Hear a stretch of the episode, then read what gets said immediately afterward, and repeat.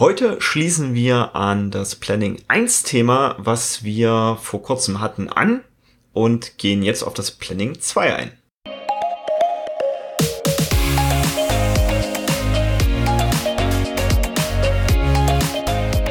Herzlich willkommen zum Snipcast. Wir reden über Themen wie Agilität, Psychologie, Kulturwandel und alles, was für dich relevant ist, machen die Welt mit dir zu einem besseren Ort.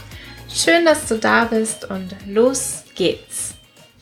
Ich möchte kurz nochmal darauf hinweisen, dass am 14. September das Menschenlesen-Seminar ist, wo man eben auch seine eigenen Stärken kennenlernen kann und wie man diese vielleicht auch vor allem im Arbeitskontext gut einsetzen kann. Also tatsächlich Psychologie in Agilität. Ja, schon irgendwie eingebracht. Das ist gut verwoben. Doch zum heutigen Thema. Ja. Das ist das Planning 2. Also wir haben das letzte Mal ja, eigentlich wollte ich das Planning behandeln, das ist mir aufgefallen, na, es ist ein bisschen zu groß geworden und wir haben es dann unterteilt, wie es früher im Scrum Guide war, in Planning 1 und in Planning 2. Und heute möchte ich daher direkt anschließen und das Planning 2 mal näher betrachten. Genau. Und auch vielleicht so ein bisschen, also das Scrum Guide unterscheidet heute nicht mehr zwischen Planning 1 und Planning 2. Ich finde es nach wie vor sehr sinnvoll, mhm. das zu trennen, weil ganz andere Hirnstrukturen dafür notwendig sind, ein grobes Planning zu machen im Vergleich zu einem Aufgaben- oder Task-Planning. Denn das passiert im Planning 2. Mhm. Da schauen wir uns an, welche Aufgaben, wie genau setze ich denn so eine grobe User Story überhaupt um. Bei mir liegt die Unterteilung sogar daran, dass ich andre, mit dem Teilnehmerkreis anders arbeiten kann. Ja, aber das hängt ja damit zusammen. Ja, ja, ne, natürlich, dass, was dann inhaltlich was getan wird. wird. Ja, ja. Genau. Und bei mir ist es ja immer so, dass ich mich bemühe, möglichst wenig Zeit von meinen Teammitgliedern und ja. Umliegenden in irgendwelchen Terminen zu fressen und ja. daher trenne ich das lieber, also trenne ich lieber möglichst alle Termine, dass jeder ganz klar weiß, was zu welchem Termin passiert. Genau. Okay, dann lass uns doch mal reingucken. Warum brauchen wir das Planning 2 überhaupt? Also im Planning 2 wird die User Story, auf die sich im Planning 1 committed wurde, gemeinsam im Team, naja, im Prinzip verfeinert. Also wir sprechen drüber, wie genau müssen wir das tun oder was genau müssen wir tun, um diese User Story erfüllen zu können. Mhm. Wie genau setzen wir es um? Da darf dann im Detail auch über Technik und sowas gesprochen werden. Da dürfen wir mal richtig eintauchen und zerlegen die eben in die einzelnen Teilschritte, die jetzt zu tun sind. Mhm. Im klassischen Projektmanagement würden wir von einem Pflichtenheft sprechen. Ich würde dieses Wort Teilschritte nur mit äußerster Vorsicht benutzen, weil auch die Aufgaben einer User Story, also das, was jetzt im Planning 2 geschrieben wird, auch das darf parallelisiert abarbeitbar sein. Und ja. Teilschritte suggeriert, ja. dass es lineare Phasen mhm. sind, um eine Story zu erfüllen. Auch hier bitte darauf achten, dass die Aufgaben einer User Story parallelisiert und unabhängig zueinander sind. Das macht sonst hinterher Probleme. Also Teilschritte bitte äußerst vorsichtig verwenden. Und es lässt sich nicht immer wirklich mhm. komplett so schneiden, dass, dass die nicht abhängig voneinander sind. Also manchmal muss ich erst einen Anruf tätigen und dann mit der, mhm. mit der Information, die ich aus diesem Anruf bekommen habe, kann ich den nächsten Teilschritt einleiten. Ist manchmal so. Ja. Und nach Möglichkeit sollte man das auf jeden Fall vermeiden. Das Ergebnis ist dann wirklich ein verfeinertes Sprint-Backlog, würdest du mhm. wahrscheinlich immer noch sagen. Bei mir ist es schon alles direkt in der To-Do-Spalte. Mhm. Ich sage daher, okay, das ist jetzt wirklich die Detailarbeit zu der jeweiligen Story. Mhm. Das ist das Ergebnis und wir wissen dann hinterher nach dem Planning 2 wirklich, okay, was wird jetzt alles passieren? Mhm. Diese Teilschritte sind möglichst nur maximal einen Tag groß. Mhm. Und daher könnte ich sogar rein hypothetisch jeden Tag den das Team gearbeitet hat, eben nur aufgrund der Teilschritte, die sich eben auf dem Board bewegen, auch die Arbeit des Teams beobachten mhm. können. Also müsste jeden Tag sich mindestens einer von diesen Tasks weiter bewegen hinterher. Das ist so im Groben das Ziel des Planning 2. Mhm. Ich finde noch wichtig, diese Aufgaben, die da geschrieben werden, das sind nicht einfach nur Wiederholungen von Akzeptanzkriterien mhm. oder Wiederholungen von Definition of Done Punkten, Es ist okay, wenn Definition of Done Erinnerungen in diesen Aufgaben drinstehen. Also ganz häufig sowas wie, wir brauchen jemanden, der einen Feature Branch managt, also der den am Anfang erstellt und am Ende integriert. Wenn es da keine Automatismen für gibt oder wenn manuelle Nacharbeiten nötig ist, das ist eigentlich etwas, was in Definition of Done steht. Und ich finde es okay, wenn das Team das hier wiederholt, als Erinnerung auf dem Board zu haben, wer daran gearbeitet hat und sowas. Das ist ein mhm. Grund für diese Transparenz.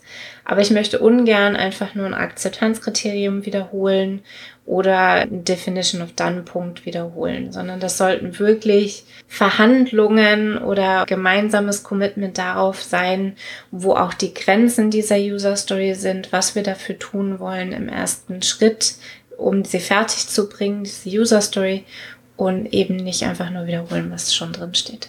Da hast du schon einen guten Punkt erwähnt, um das zu erreichen. Also es findet im Dialog im Team statt. Genau, also es ist ein Event, wo das Team zusammenkommt. Am Anfang bin ich mit dabei und ich erwarte von einem Product Owner, dass er auf Anruf abrufbereit ist. Also egal, was der Product Owner parallel zum Planning 2 macht, wenn er angerufen wird, geht das Planning 2 vor. Das ist eine Vereinbarung zwischen Product Owner. Er bzw. sie muss dafür nicht beim Planning 2 dabei sein, weil das häufig ein sehr langer Termin sein kann, wo der Product Owner relativ wenig Input hat, weil es um technische Details geht, gerade wenn es ein, ein fachlicher Product Owner ist. Aber manchmal gibt es Rückfragen und da, die müssen wirklich innerhalb von Minuten geklärt sein und dafür bitte erreichbar sein. Also das Team ohne Product Owner, aber der Product Owner ist auf Abruf. Falls du dich als Product Ownerin fragst, was könnte denn so eine parallele Tätigkeit sein, wo du weiterhin abrufbar bist, eine gute Idee ist, genau in dem Moment das Backlog aufzuräumen. Stimmt, ja, mache ich gerne.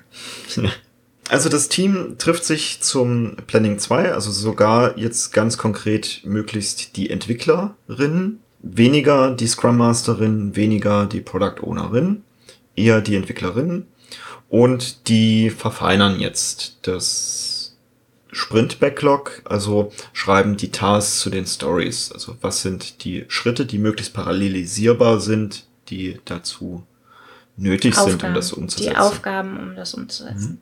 Mhm. Ja. Hast du konkrete Tipps, wie das jetzt genau ablaufen könnte? Ich bin totaler Freund davon, wenn Planning 2 vorbereitet wird. Also bei mir findet häufig das Planning 1 am Vortag statt das Planning 2 am folgenden Tag und es gibt nachmittags so eine Stunde ungefähr noch Zeit für die EntwicklerInnen, um das Planning 2 vorzubereiten. Vorbereiten bedeutet, jeder zieht sich so eine User Story und überlegt schon mal, was so Brainstorming grob, was muss denn dafür alles erledigt werden, damit diese User Story fertig wird weil das die Diskussion im Team ein bisschen besser strukturiert und effizienter gestaltet dann beim Planning 2. Super Tipps. Und ich finde während des Planning 2 sogar noch ganz cool, auch da die Tätigkeiten zu parallelisieren. Also wenn das Team ein bisschen größer ist. Hm. Ich nenne das Planning Werkstatt, mhm. dass sie sich eben in zwei Gruppen zum Beispiel aufteilen und dann parallel diese User Stories verfeinern, sich dann immer wieder treffen, um genau das vorzustellen. Und wenn es dann Anmerkungen dazu gibt von dem jeweils anderen Team, dann gehen genau diese Menschen, also die tauschen sich dann aus, diese Teams, mhm. um dann diese Story nochmal ein bisschen besser zu verfeinern. Der coole Effekt, den ich dadurch erreiche, ist, dass das Planning 2 meist schneller durchgeht. Mhm. Das ist ja auch so ein bisschen den Effekt, den man bei Safe im Product Increment Planning ja. erreicht, ne? dadurch, dass man, dass alle Teams gleichzeitig ihr Planning machen und man immer wieder zusammenkommt und Abhängigkeiten oder Feedback integrieren kann, dass es dadurch eben parallelisiert schneller zu einem allgemeinen Überblick über den Sprint kommt, ja ohne dass jeder bei allem mitdiskutieren muss. So. Prämisse dafür ist, dass wir auf ein Verständnis dafür haben, dass alle EntwicklerInnen auf Augenhöhe miteinander arbeiten.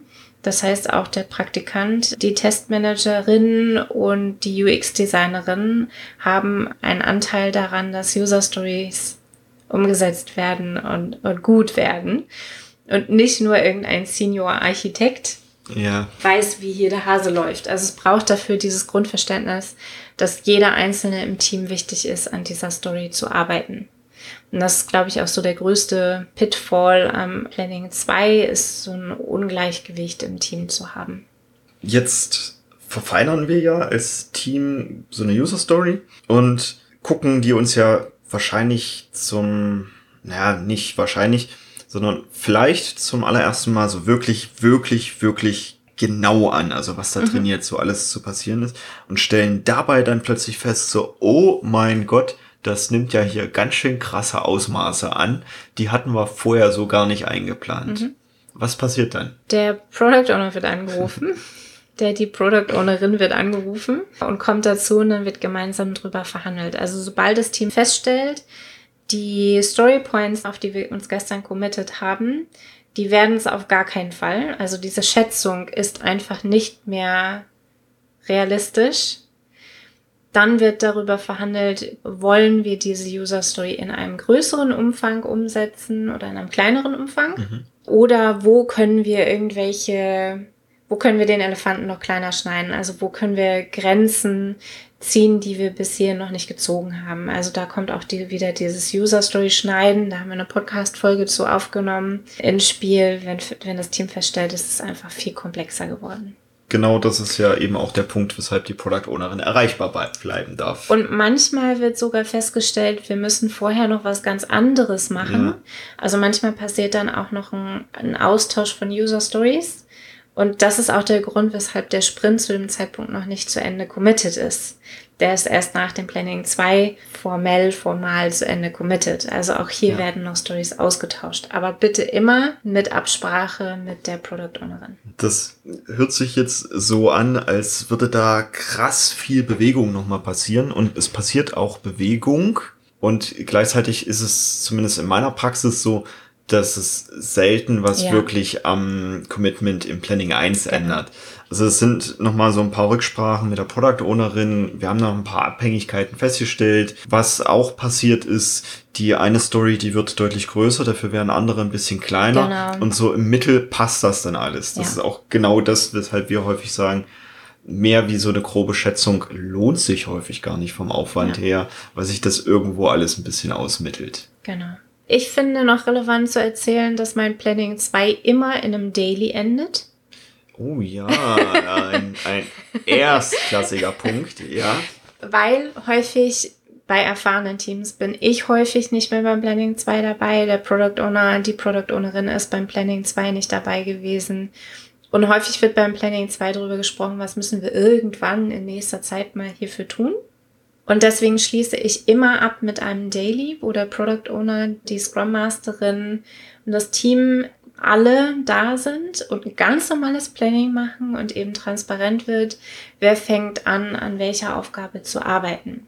Der Product Owner, die Product Ownerin und ich, wir bekommen einen Überblick darüber, was hat das Team vor. Wir können auch noch rein grätschen und sagen, oh, das haben wir uns anders vorgestellt oder nachfragen, ist vielleicht der bessere Ausdruck, wie es dazu gekommen ist oder dass in meinem Kopf das ganz anders sich dargestellt hat als das, was das Team jetzt draus gemacht hat. Wir können Abhängigkeiten transparent machen, auch für mich, die das ja im Blick haben darf, wie ist der Flow im Sprint, dafür muss ich Abhängigkeiten kennen. Wenn ich beim Planning 2 nicht dabei gewesen bin, kenne ich vielleicht diese Abhängigkeiten nicht. Das sind alles Dinge, die dann in diesem abschließenden bzw. startenden ersten Daily des Sprints stattfinden. Das bedeutet auch, dass eventuell die Regel, dass das immer zur selben Uhrzeit stattfindet, an dem Tag verletzt werden könnte. Ja, und häufig findet es dann trotzdem zu genau dem Zeitpunkt statt. Das dann also doch einfacher ist. Menschen ja. füllen ihr, ihr ihre Zeit genauso, wie sie die zur Verfügung haben. Und wenn das Team es gewohnt ist, immer um 10 Daily zu haben, dann wissen die um 8.30 Uhr, wir haben jetzt anderthalb Stunden bis zum Daily. Und die füllen ihre Zeit automatisch damit. Also das ist, das ist so ein... Das Parkinson'sche Gesetz. Genau, also so, so ein Zeitgefühl. Ding, das wir Menschen einfach mitbringen. Schöne Grüße an die Psychologie. Ich kann es nicht 100% erklären, wie es funktioniert, aber das funktioniert ganz gut. Zumindest bei Teams, die eingespielt sind mit diesem Daily auf 10 Uhr. Wenn die um 10 Uhr nicht fertig sind, ist mit ihrem Planning 2 gibt es die Vereinbarung, also häufig gibt es einen Zeitraum, in dem dieses Planning 2 stattfindet, Bei mir ist es häufig der ganze Vormittag des auf den Sprintwechsel folgenden Tags. Also es ist viel Zeit, der da gepuffert ist. Und irgendwann in dieser Zeit sagt das Team Bescheid, in 15 Minuten machen wir Daily und dann kommen Product Ownerin und ich dazu. Auch das wieder funktioniert nur, weil wir beide auf Abruf bereit sind, falls das Team es braucht. Das ist super, super wichtig. Und dieses erste Daily ist existenziell, um einen Überblick über diesen Sprint zu haben und den auch gemeinsam zu starten. Also das ist für dieses Commitment-Gefühl, ist es existenziell dabei gewesen zu sein und dass es auf jeden Fall stattfindet. Also das ist so mein... Die Größenordnung bei dir, die bezieht sich jetzt auf einen Drei-Wochen-Sprint. Also jetzt um ja, unseren ja. Zuhörern ein bisschen... Genau Genau, es bezieht sich auf einen Drei-Wochen-Sprint, wobei ich das bei einem Zwei-Wochen-Sprint oder bei einem Vier-Wochen-Sprint nicht ändern würde. Ja. Das wäre einfach dieser Vormittag. Das kann man sich gut blockieren im ja. Kalender und das ist auch für Teams, die langfristig sich auf Scrum ausrichten wollen, also ist jetzt ein bisschen wertend, aber die, die es ernst meinen, ist dieser Vormittag auch gut freizuhalten, weil halt klar ist, es ist Sprinttag, Montag und Dienstagvormittag ist Planning 2 und da braucht halt keiner kommen mit Termin. Wenn die früher fertig sind, sind die früher fertig. Wenn die länger brauchen, dann bin ich alarmiert und weiß, okay, ich darf beim nächsten Planning 2 auf jeden Fall dabei sein. Oder ich darf auf jeden Fall reingucken ins Planning 2, wenn das so lange dauert. Meistens gucke ich rein, wenn die zum 10 Uhr Daily Zeitpunkt noch nicht fertig sind. Das ist meistens der Moment, wo ich reingucke und mir nachschaue, wie ist denn da die Stimmung? Gibt es da irgendwelche Konflikte? Verhängen die sich irgendwie in welchen Detailtiefen, wo ich dann aktiv werde? Auch da wieder, das geht halt nur, weil ich mir diese Zeit dafür auch reserviere und auf Abruf bereit bin. Und das ist nicht planbar. Also die in 80 Prozent der Fällen brauchen die mich nicht. Und dann gibt's wieder so Phasen, da brauchen die mich jedes Mal zum Planning 2. Ich habe das angesprochen, weil vielleicht die eine oder andere Zuhörerin aufgrund eines einwöchigen Sprints sich dann denken ja. könnte mit, oh, und darf jetzt nur für dieses eine Event nein, einen nein, halben nein. Tag blocken. Wenn es ein einwöchiger Sprint ist, muss das alles am Montag der, schon geschafft sein. Vorher der Sprintwechseltag vielleicht auf den Montag gelegt, der ist schon weg und dann anderthalb Tage, nee, also so ist Nein, es nicht. dann, dann ist die Retro kürzer, ist das Planning ja, kürzer genau. und dann genau. findet das Planning 2 auch noch am, am Vortag statt dann ist vielleicht eher so die Mittagspause dieser oder Mittagspause und ein bisschen dieser Zeitpuffer, wo man das Planning 2 vorbereitet. Ich denke auch, ja. genau. Es gibt auch Teams, die kein Planning 2 machen. Das möchte ich euch nicht vorenthalten. Das ist weder falsch noch richtig. Also das, es gibt einfach Teams, die brauchen dieses Level an Absprache zu dem Zeitpunkt nicht. Es ist total okay ich bin ein großer Fan davon, Planning 2 zu machen mhm. und das mindestens zu üben, weil da ganz, ganz viel passiert im Planning 2. Und wenn sich ein Team dafür entscheidet, das nicht zu tun, dann ist es deren Entscheidung. Solange das Sprintergebnis und, und Effizienz und sowas stimmt, mische ich mich da überhaupt nicht ein. Nur diese Transparenz herzustellen im Sprint, dafür brauche ich meiner Meinung nach das Planning 2 und bis hierhin sind noch alle Teams zu diesem Moment gekommen, auch wenn sie zwei Jahre lang sich gegen Planning 2 geweigert haben. Dann mal zu sagen, okay, irgendwie müssen wir doch mal drüber reden nach dem Planning und haben dann, natürlich haben sie es nicht so genannt, aber haben sowas wie ein Planning 2 gemacht. Ich führe das Planning 2 relativ absichtlich am Anfang nicht mal ein. Mhm. Also das kommt erst später. Ich möchte erstmal das Team gerade am Anfang daran gewöhnen, User Stories schreiben zu können, mhm. formulieren zu können, Akzeptanzkriterien auch daran ja. bringen zu können. Und dann möchte ich erst den nächsten Schritt gehen. Denn meine Beobachtung war, zumindest bei den Teams, die ich bisher begleitet habe, wenn ich schnell mit ihnen auf die Task-Ebene runtergehe, dass ich dann eher habe, dass die User Stories als Task formuliert ja. werden. Und um genau dem nicht so viel Raum zu geben, mache ich erstmal am Anfang nur das Planning 1 ja. und führe dann später das Planning 2 erst dazu genau. ein. Also, wenn bei euch voll Widerstand herrscht gegen das Planning 2, no sweat. Also, lasst es halt einfach erstmal sein. Das ist kein kriegsgewinnendes äh, Event. Also später schon, aber für den Beginn ist es jetzt nicht, weil man kein Planning 2 macht, ist man nicht agil. Da würde ich eher auf ein Daily und eine Retrospektive und ein Planning bestehen, als auf ein Planning 2. Oder ein Refinement. Also ähm, das Planning äh, pusht ja. sich dann ja häufig so auf, dass dann Refinement äh, als nötig erachtet wird. Also diese ganzen, wenn es ein Planning gibt, dann entstehen auch irgendwann Refinement und Planning 2. Diese Hauptsache ganzen die Erkenntnisse, die ja. kommen von alleine. Genau. Deshalb ist es ja wichtig, diese Feedback-Loops einzubauen genau. in die ja. Teams. Fassen wir nochmal kurz zusammen. Also Planning 2 ist ein Event, was aktuell nicht mehr im Scrum Guide auftaucht. Das ist Planning 1 und 2 als ein Planning zusammengefasst. Wir trennen es trotzdem nochmal ganz gerne auch für den Kopf. Auch um die Teilnehmerkreise vielleicht ein bisschen steuern zu können. Im Planning 2 entsteht jetzt im klassischen Projektmanagement eine Art Pflichtenheft und im Agilen entstehen da die Tasks, also die kleinen Teilaufgaben, die gerne, gerne, gerne parallel sein dürfen zu den User Stories. Und das Team guckt auf die technische Ebene drauf, also wie diese Stories dann umgesetzt werden können. Die Scrum Masterin und die Product Ownerin sollten zu der Zeit auf jeden Fall erreichbar sein, können gerne dran teilnehmen und ganz wichtig ist auf jeden Fall, dass die Entwicklerinnen daran teilnehmen. Alle. Alle.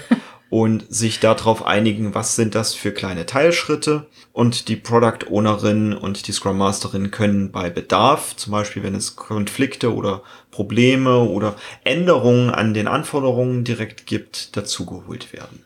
Und im Planning 2 super wichtig, da passiert ganz, ganz viel Verhandlungs- und Diskussionskultur. Also hier wird es so aus der, aus der Teamcoach, aus der Psychologinnen-Perspektive richtig, richtig spannend.